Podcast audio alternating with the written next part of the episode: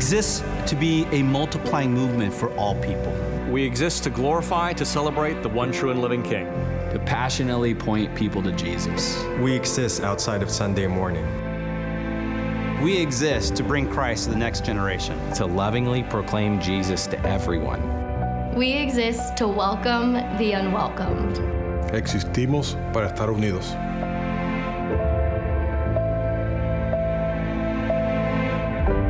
Exist to spread joy, to bring hope, to bring peace. We exist to serve.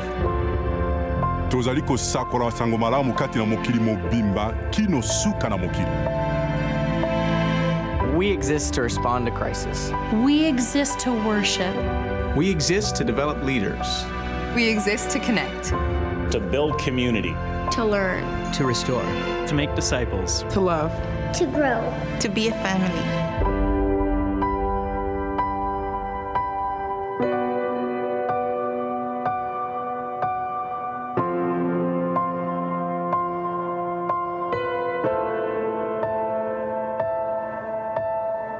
We exist because of Jesus.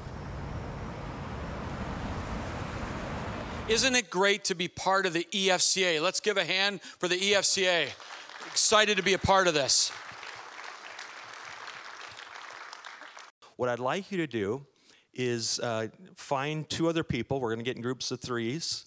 And what we're going to do in those triads, we're going to first of all share where we are in terms of ministry and uh, what capacity we're in in that ministry. And then the first thing I want you to do is just talk about something that you want to give thanks for that God has been doing. I, I am convinced, friends, that one of the most uh, beneficial things that we can do for our journey is to daily give thanks for something that God's done. We lose perspective when we forget to say thank you. So, in our groups of threes, the first thing somebody, after you introduce who you are, share one thing that God has done that you're thankful for, and then have someone pray for that. So, you'll pray for each other. So, that's the first thing. And then the second thing, ask for an area of where you might need wisdom in ministry. Say, you know, and that's going to create some vulnerability, but I would encourage you to just say, This is an area where I need God's wisdom in ministry. Will you pray for this? So, that's the two things that I'd like you to do in terms of prayer in our groups. So we're going to take a moment. We're going to share what God's doing and say thank you. We're going to share where we need help and ask for wisdom in groups of threes, and then I'll close. Heavenly Father, this morning we come to you with thankful hearts. God, we of all people should be overflowing with gratitude. Father, this morning we thank you for Jesus. We thank you for the gospel. We thank you for the transformation that it's made in our lives. God, we thank you for the churches that are represented here. The peoples, the people who are those churches. The lives that have been transformed and are being transformed each and every day. Lord, I also pray for leaders in this room. No doubt, in a group this size, there are hearts that are heavy, challenges that seem insurmountable, relational difficulties with other fellow leaders, things in our homes that we're concerned and we care about. And yet, thank you that we can bring all those things to you today. We can cast all of our care upon you because, God, you care for us. So we pray as we have this time of worship that, God, we would be encouraged and we would encourage one another. And we ask this all in Jesus' precious name. Amen. It's my privilege uh, to introduce our speaker this morning. Mike Bullmore has a PhD from Northwestern University. Mike married Bev in 1988 and lives in his childhood home of Kenosha with his three children, Abigail, Madeline, and Graham. Mike served for 15 years as an associate professor of homiletics and pastoral theology, as well as chairman of the practical theological department at Trinity Evangelical Divinity School in Deerfield, Illinois. In 1988, Mike led the launch of Crossway Community Church in Kenosha. He gives direction to the leadership team and pastoral staff and is the primary preaching pastor there. Right now, would you give a warm welcome to our speaker, Mike Bullmore? Rob, thank you very much, and good morning to every one of you. Um, I was sharing with the folks that were at the pre conference uh, earlier this morning. I've been looking forward to this for some time now. There's something good that happens um, when people who are kind of about the same thing and moving in the same direction and love the same things gather in a room together. I think God uses these things. Um, I don't know exactly how God's going to use this in every one of our lives. I'm just very confident that God has good for us today. And so it's a privilege for me to stand here. I don't know that I've ever spoken four times in one day, so they're putting me to work here. Um, but I trust that God will sustain me and sustain you as you listen to me over these um, now three sessions. Let me just give a little vision for the day and then we'll pray and we'll jump into this session. The theme for the day is gospel centered discipleship. In order to do that well, we've got to lay foundations. Um, in the pre conference, there's an outline in your in your folder, by the way, if you weren't able to be there, but in the pre conference, we talked about this ever important foundation of the gospel spoke in terms of the functioning of the gospel in the life of the church. If your discipleship, personally or in your church, is not centered in the gospel, it's on a bad footing. So that's one foundation we've got to make sure is laid. The other foundation is what we're going to do right now, and that is word. Gospel and word, the two places where you've got to have feet solidly uh, on solid ground in order to do discipleship. And so we'll talk directly about discipleship this afternoon in those sessions, but now, in addition to the gospel, we want to lay this foundation of the word. So let's ask for God's help and then let's dive in. Father, thank you for the promises you give us that you will provide for us everything we need for life and godliness. We pray that for ourselves. We pray that for the people that you've given us uh, care for. And so, just in our minds right now, we think of them Lord, I pray that you would take what we're doing here and multiply it out, translate it out for the good of many. We ask in Jesus' name. Amen.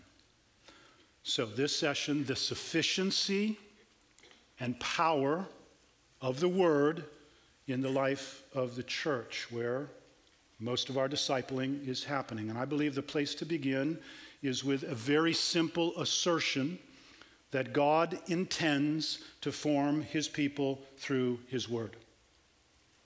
God intends, it's his intention to form his people through his word. Christ's beautiful body, Christ's beautiful bride, for whom he gave his life, and the care of whom he has, think about it, amazingly entrusted to the likes of us formed week in, week out, year in, year out, patiently but faithfully formed by the faithful administration of the word.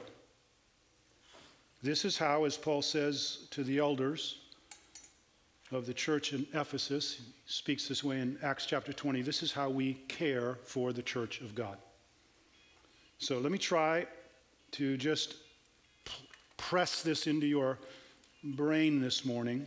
God intends to form his people through his word. Now, I use that word form very deliberately because it carries with it both the idea of creating something, bringing something into being. He formed us, he brought us into being, and it also carries the idea of shaping.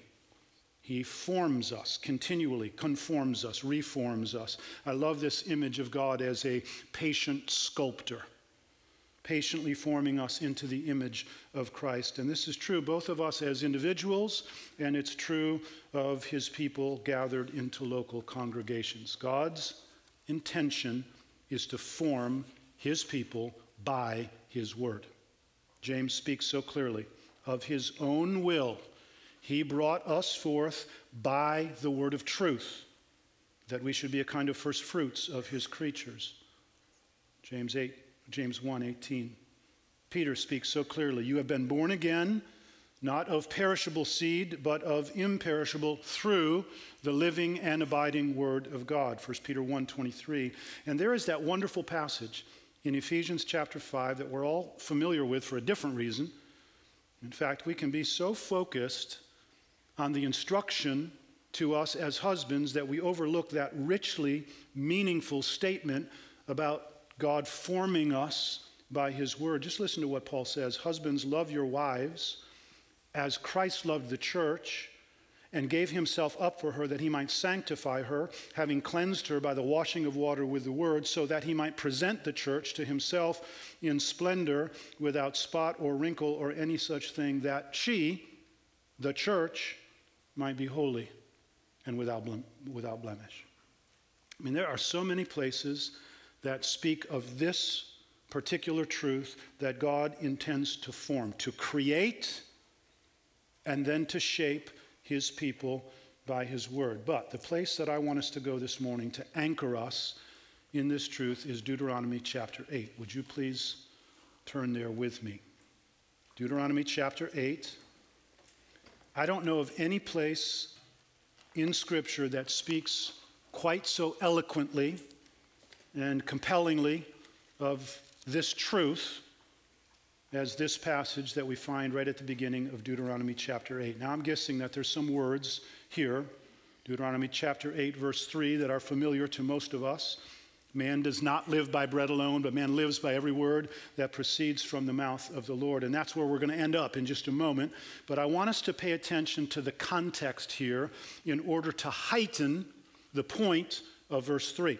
So let me read from verse 1, Deuteronomy chapter 8. The whole commandment that I command you today, you shall be careful to do, that you may live and multiply and go in and possess the land that the Lord swore to give to your fathers. And you shall remember the whole way that the Lord your God has led you these 40 years in the wilderness, that he might humble you, testing you to know what was in your heart, whether you would keep his commandments or not. And he humbled you. Now pay close attention here.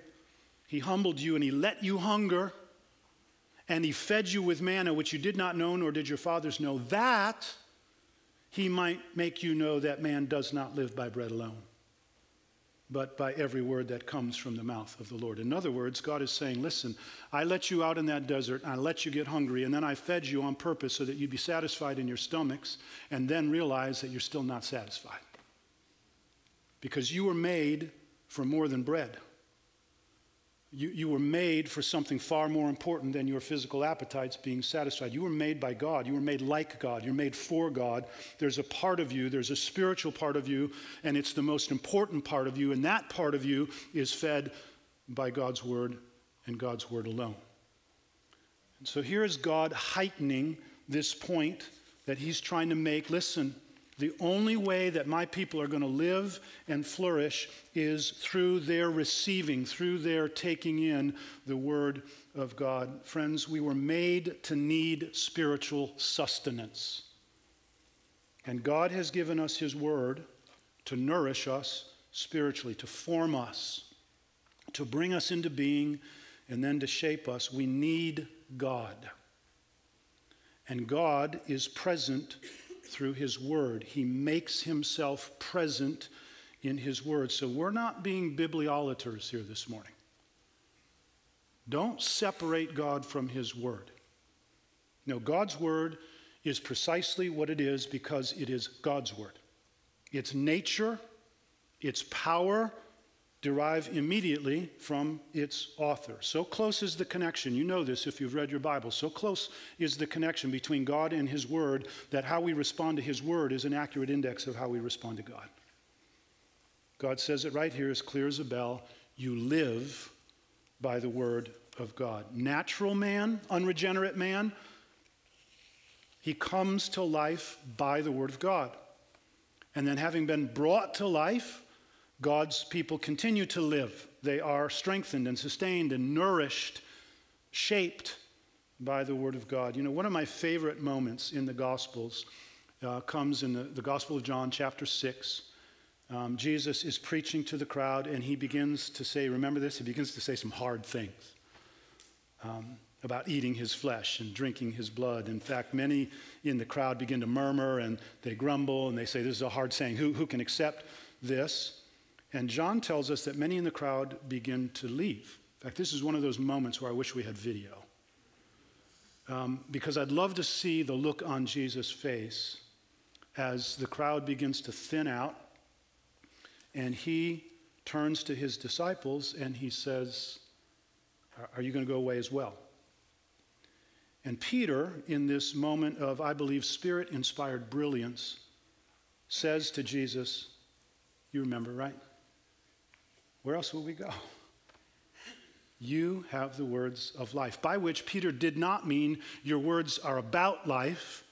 No, your words are life to us. We've been with you long enough, Jesus, to know we live on your words. Your words are life to us, and it's exactly the same for us. God intends to form his people by his word. God intends to build his church by his word. You know, as we were anticipating um, planting Crossway, this is now 20 years ago, 20 plus years ago, we were, we were just so excited. There was this group of people that was gathering around this idea. They were excited. There was just a lot of energy as we anticipated planting Crossway Community Church. And, and during that time, at one point, I was sitting down over lunch with an older pastor, and he said something to me that I will never forget. He, he said, Mike, you know, it's one thing to gather a crowd, it's another thing to build a church. The church is built, the church is formed, the church is created and shaped by the word, and that happens in multiple ways. You know, in Acts chapter 6, we have that just lovely statement made by the apostles. We will devote ourselves to prayer and, what is it? The ministry of the word, right? Sometimes, especially as preachers, we can be tempted to draw too close an equation between that phrase and preaching, which would be a mistake. Um, certainly, preaching is a ministry of the word. I would argue that it's the central ministry of the word in the life of the church, but it's not by any means the only ministry of the word that shapes the local church. The ministry of the word happens through various administrations of the word, by means of all of which God is forming his church. Think about the ministry of the word, that phrase as kind of an umbrella, this big overarching category underneath which we'll find various ministries, administrations of the word, preaching of the word, personal counsel of the word, training by the word, rebuke with the word, evangelistic proclamation of the word. There's so many things that the word must do that cannot be done by Sunday morning preaching. And it's the larger ministry of the word that forms the church, and the effect of that multiplied ministry is enormous. At least that's what the Bible claims. I mean, it's amazing all of the things that the Bible claims it can do relative to the forming of the local church. Just listen to this. This is an incomplete but representative catalog of the church forming, church shaping ability of God's Word. God's Word initiates faith. Faith comes by hearing, hearing by the Word of God, Romans 10 17. God's Word gives new life. It regenerates. You've been born again through the living and abiding Word of God, 1 Peter 1.23. God's Word helps us to grow. I commend you to the word of his grace, which can build you up. Acts 20, 32. God's word enables our sanctification. The word of God, which is at work in you believers. 1 Thessalonians 2:13. God's word actively sanctifies us. Sanctify them by your truth. Your word is truth. John 17, 17. God's word searches and convicts. The Word of God is living and active. It's sharper than any two edged sword. It's able to penetrate even to the division of joints and marrow. And it searches, it judges the thoughts and the intentions of your heart. You know anything else that can do that? Acts 4.12. I'm, I'm sorry, uh, Hebrews 4.12. God's Word refreshes and renews. Just, just open your Bible to Psalm 119 and read all 176 verses of that psalm, maybe with three exceptions talking about the power of the word it refreshes, it renews, it does all sorts of things. And then I think about Psalm 19. In fact, would you just look there with me? Psalm 19 has a very special place in my heart. It's the first passage of Scripture that I came to love, that I developed affection for. And the reason for that is because my dad loved this passage over his family multiple times. Psalm 19, listen to this, verse 7 The law of the Lord is perfect, reviving the soul. Friends, don't let those, don't let these biblical phrases just kind of remain in, in kind of religious cliche land. You think about that phrase even for a minute and you recognize something that every one of us wants. Or is it just me that needs his soul revived every once in a while? This book says this book can do that. The testimony of the Lord is sure, making wise the simple. The precepts of the Lord are right, rejoicing the heart. Anybody else interested? Um, the commandment of the Lord is pure, enlightening the eyes. Okay, there's a phrase that we might not be quite as familiar with, so let me help you. Think about 1 Samuel chapter 14, where the Israelites are engaged in battle with the Philistines, and Saul the king makes this really stupid commandment to his army don't eat anything until we, until we rout the Philistines. I mean, that's really dumb. Soldiers need strength. Um, Jonathan, his son, actually is someplace else, so he doesn't hear his dad's command. He's walking over here with some of his buddies, kind of a guerrilla side thing, and they walk through the woods, and the, the narrative here is just beautiful. It slows down. They come across this, this hive. Jonathan sees the honey. He takes his staff, he dips it into the hive, he brings it up with his fingers to his mouth. And do you know what the very next phrase in your Bible is? And his eyes brightened. Vitality. That's what this book says it can do for you, enlightening the eyes. The fear of the Lord is clean, enduring forever. The rules of the Lord are true and righteous altogether. More to be desired are they than gold, even much fine gold, sweeter also than honey and the drippings of the honeycomb. Moreover, by them is your servant warned, and in keeping them there is great reward.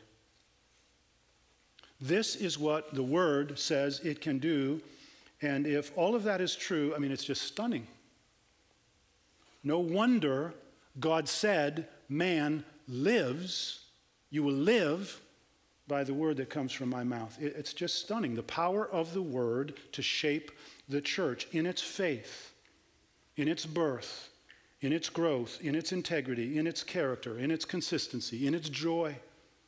And that is exactly what God intends His Word to do. God's intent is to form His people by His Word. All of these things the Word does, and God has focused that efficacy with particular concentration on the life, into the life of the local church. So let's consider now, in the time we have left, what is it about the Word? That makes it so useful, so able to form the church. I want to highlight four things. Four things that are true of the Word by which it forms the church. And by the way, I, don't think you should be in local church ministry if you don't have deep and abiding convictions about these four things. I used to say to my students at Trinity, I don't think you should graduate from here if you don't believe this about your Bible. Who cares what your grades are? Um, if you don't have these convictions, and I would say the same thing to you today, I don't think you should be in ministry. I think you should be handling the word in front of other people if you don't believe these things about your Bible. So, the first attribute of God's word that makes it able to form the word is what we might call the God breathedness of Scripture. It's one of the nice things about being the speaker is you get to make up words. The God breathedness of Scripture. You got to start here. And you can see exactly where I get this. 2 Timothy 3:16, all scripture is breathed out by God. It's actually from God, from his mind, and then uttered, uttered by him. God really spoke this. So when we refer to this as God's Word, that's, that's not just another kind of name for the Bible. That's what it actually is. And the point here is that God has spoken something specific, something objective. There is something very specific He is saying to us. Again, when I taught at Trinity, I, I, would regularly tell students every time you read your Bible, you should imagine God's face looking out at you from behind the page. And He's got a look on His face like, I'm saying something to you, I'm communicating to you. God is speaking, He's saying something, and He means it. So God has spoken, and this book is that word written. And our task in preaching, in teaching, in any ministry of the word is to let God's word speak, to create space for God to be heard. In fact, one of the best compliments you can ever receive when you're done ministering the word, whether it's preaching or something else, is to hear someone say, Hey, God spoke to me today. I know it looks like my pastor up there, but it sure feels like God speaking to me today. Now, let's break this down. God speaks. God speaks. This is the starting point for all theology, and it certainly is the starting point for our theology of Scripture. God has spoken to man. One of the primary metaphors that is used in the Bible of God is light. This is the message God is light, and in him there is no darkness. Now, that is a metaphor that's full of meaning. But one clear implication of that metaphor is that God is a self revealing God. It's, in the nature of God to communicate himself. He delights to make himself known. So we see him all through history taking initiative. He does so in creation, he makes himself known. He does so in the great redemptive acts of the Old Testament. He makes himself known. He does so quintessentially in Christ. He makes himself known. And all throughout this unfolding, this making known of himself, there is this special way he's taken initiative. He's spoken, he's communicated in words. In fact, it's one of the major points of contrast when you read the prophets between the false gods and the true God. Our God speaks. Those idols, they don't speak. Now, not only does God speak, but our God writes all scripture is breathed out by God. God has made it a point to have his word inscripturated. And we can take this, in fact, we need to take this one step further. Not only does God speak, not only does God write, but catch this now, God still speaks by what he has spoken and inscripturated. I want to show you something here. Turn with me to Hebrews um, chapter 3. This is just, I'm not trying to argue a case here, I'm just illustrating this. Chapter 3, verse 7. Notice this. You know that the book of Hebrews is basically a long sermon, and in that, in that sermon, the preacher regularly appeals to Old Testament scriptures, and he does so in Hebrews chapter 3, verse 7. Notice what he says. Therefore, as the Holy Spirit says, and he proceeds to quote Psalm 95. Now, it's interesting that he makes a point of saying that this was not just David speaking, but it was the Holy Spirit speaking. That's a very important point. But what I want to call your attention to is the tense of the verb. Did you notice this? Therefore, as the Holy Spirit says.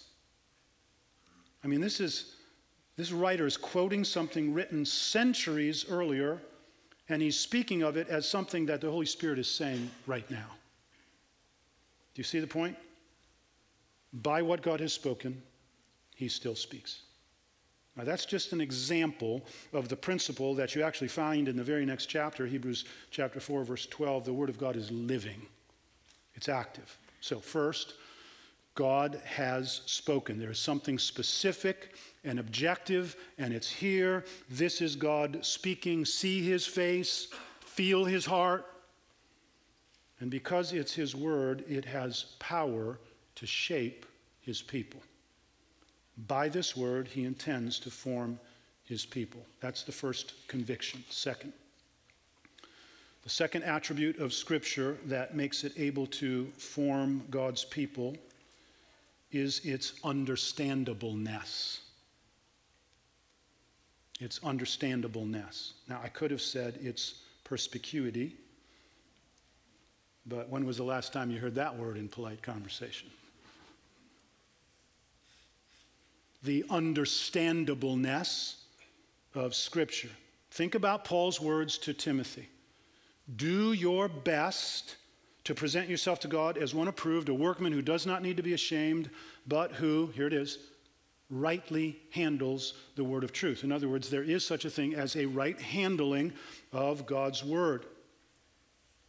It's possible, and please don't limit the application of that to preaching. That applies to all of the ministry of God's word by which the people of God are formed. We need to rightly handle God's word. Remember, we said just a moment ago that this is from God. It's a revelation, it's a making known of himself by God. And given what we know about God, we can draw a conclusion. Given that we know that God is good and what he does is good, we can know that when God speaks to us, he's not playing games with us. He means this to be understood. He, he means us to get this. It's not as if, you know, it's possible to hold this first conviction and not hold the second one. Theoretically, it's possible that God has communicated, but it's not understandable. It's like it's some cryptic code that no one can ever stand, understand. God can say, you know, well, I communicated, but they'll never understand. He's not playing some cruel game with us, He's not toying with us. He's not giving us a message that's just frustrating. Yes, I'm communicating with them, and yes, I mean them to understand what I'm saying. There is some greatly desired effect that God is seeking to accomplish in his people, and for that effect to be achieved, it's essential that we actually understand what God is saying. So we speak of the understandableness of Scripture. There's a beautiful snapshot of this in the twin Old Testament books of Ezra and Nehemiah, describing God's people after exile. You know, they're back in the place that God had for them, and there's this picture of God's word forming the people again. It's really beautiful. Ezra chapter 7, we read Ezra had devoted himself to the study and the observance of the law of the Lord and to teaching its decrees and laws in Israel to the people of God. And then you flip over to Nehemiah chapter 8, and there's this wonderful scene. All the people are gathered. Remember this? All the people are gathered. They built this platform so that Ezra could stand up on the platform. And what does it say? And he, he opened the book. And he began to teach so that they could understand. Listen, I'll just read this. Ezra opened the book and read from the book of the law of God, making it clear and giving the meaning so that the people could understand what was being read. You see? Ezra himself is able to understand it such that he could stand before the people and explain it so that they could understand it and therefore the word could have its shaping influence among them. Now, remember 2 Timothy 2:15, Paul says to Timothy, you're going to have to study. You're going to have to work hard. You're going to have to do your best. Nobody drifts into excellence. Nobody drifts into understanding God's word. In fact, some parts of this book are very challenging. They require diligence. Remember what Peter said about Paul's writings? They're hard to understand. So there's no room for us being cavalier in our ministry of the word but there's lots of room for confidence, in fact, conviction in our ministry of the word because of the understandableness of Scripture. Let me say it this way. I think you'll find this helpful. Scripture will yield to believing study. I heard that many years ago, and I have found it so helpful. Scripture will yield to believing study. God means His word to be understood. So, as a minister of the word, you engage in expectant and faith filled and therefore faithful study, knowing the perspicuity of the word and knowing that God intends to use His word to form His people. Third, the third attribute of God's word that makes it able to form the church is its usefulness its usefulness. So it's God breathedness, it's from God, it's powerful, it's understandable, it's uh, understandableness. God intends us to get it. Now third, it's usefulness. Think back to 2 Timothy 3:16. All scripture is breathed out by God and it is it's useful. I love the old King James translation of this verse. It's profitable. I like that translation because it speaks not just of usefulness, but of value. The value of that usefulness. God's word is profitable. God, God's people benefit greatly from God's word. They live, they flourish by being formed by God's word. So let's ask the question how exactly does Scripture exercise its usefulness? Well, it's not some kind of metaphysical, mystical thing. No, it's by the faithful ministry of the word. Remember what Paul says? It's by teaching and rebuking and correcting and training in righteousness. By these means, the Bible demonstrates its usefulness in shaping the people of God. Let me just use a personal illustration.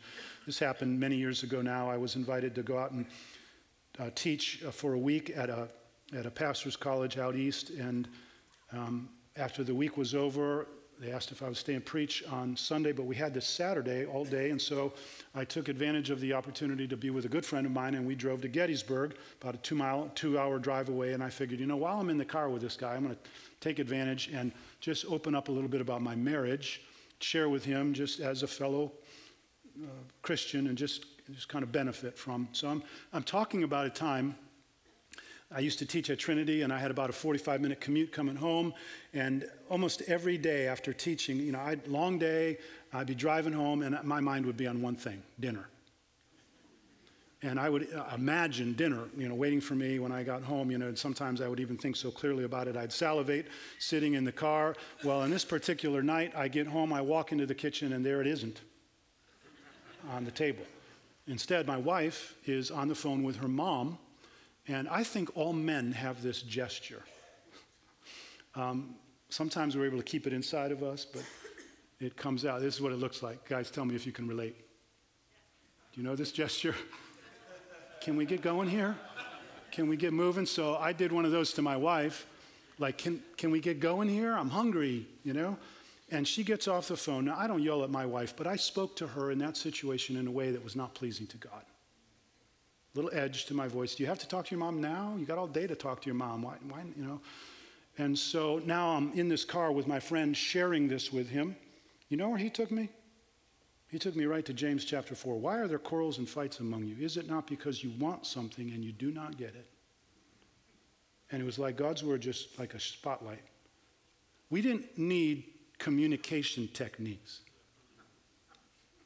What we needed was the clarity of God's word telling me what's going on in my heart. And if Bev were standing here right now, she probably couldn't say, you know, Mike's never spoken with any edge to his voice, uh, you know, since that day. But I tell you, something changed. Um, God's word is so useful. And friends, your Bible is full of that on all sorts of different levels. Um, so, as we engage in the ministry of the word in our local churches, God's word can be trusted to speak to the real issues in people's lives. You don't have to go fishing for relevant topics. You don't have to kind of make sure you just frame everything in exactly the right way. No, God's word is useful. He addresses both the ordinary things of life and, as Alexander Whyte said at one point, the eternities and immensities of human being.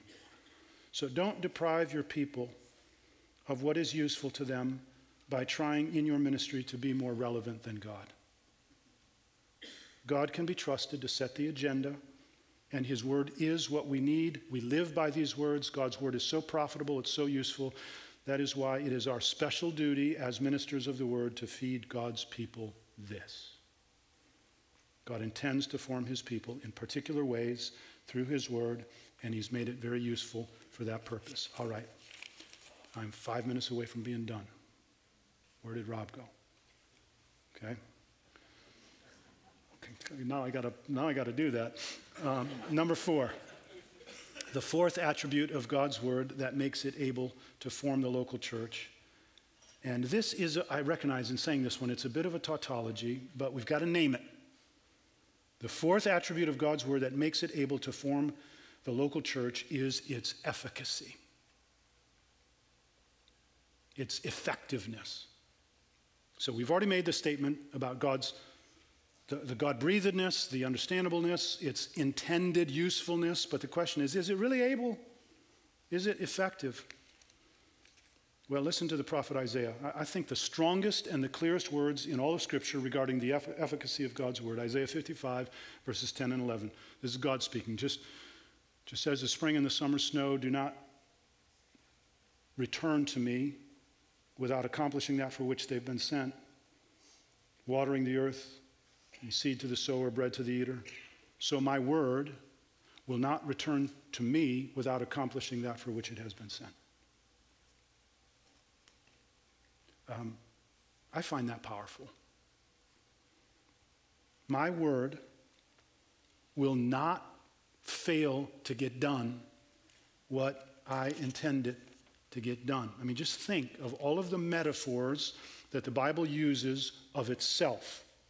They are all metaphors of efficacy sword, hammer, fire, even the less aggressive metaphors, seed, rain. They all speak of things that get stuff done. So, do you remember that list that I read earlier of the things that God's word claims it can do? It initiates faith, it regenerates, it helps us grow, it does the work of sanctification, it searches and convicts the, the human heart, it refreshes and renews, it revives the soul, it rejoices the heart, it enlightens the eyes. I mean, I just want you to imagine, as a pastor or a ministry leader, being asked this question What would you like to see happen in your local church among your people? What would you say? Well, for me, this is kind of my list. I really want people to be born again. That's something I want. I really want people to grow spiritually. That's something I want. Uh, I really want people to actually progress in their sanctification. I want people to feel conviction over their sin. I want people to be refreshed, alive in their souls, joyful in their hearts, bright in their countenance. These are things I would love to see in my church, don't you? And this is what God says His word will do for His people. Because of and by the God breathedness of Scripture, because of and by the understandableness of the Word, because of and by the usefulness of His Word, because of and by the efficacy of His Word. God forms His people. He shapes the local church. There's absolutely no question God intends to form His people through His Word. Or to put it another way, God's people our local churches, we live and we flourish only by receiving and believing His Word. Listen, we don't come to every Sunday morning or whatever your setting is, we don't come to every setting of the ministry of the Word anticipating there's going to be a revival of historic proportions. But we should come fully anticipating that God intends to form His people. And so we faithfully bring the Word to the people. Yes, wisely. Yes, pastorally, sometimes like gentle rain to water their souls, sometimes like a sword to pierce into their hearts and their minds, but we bring it in all of our ministry of the word, not as a bludgeon, not as an instrument of our own personal power or self righteousness, but as life, as bread, as water, as instruction, as guidance, as correction, as encouragement, with eagerness, with humility, with gentleness, with love. And then we watch the word do its work. Friends, it's one thing to gather a crowd. Lots of people can do that for all sorts of different reasons. It is an entirely different thing to build a church. And only those who are committed to the administration of the word, this word, shot through all of our ministry, week in, week out, year in, year out. Only those who are committed to that can do that, can build a church.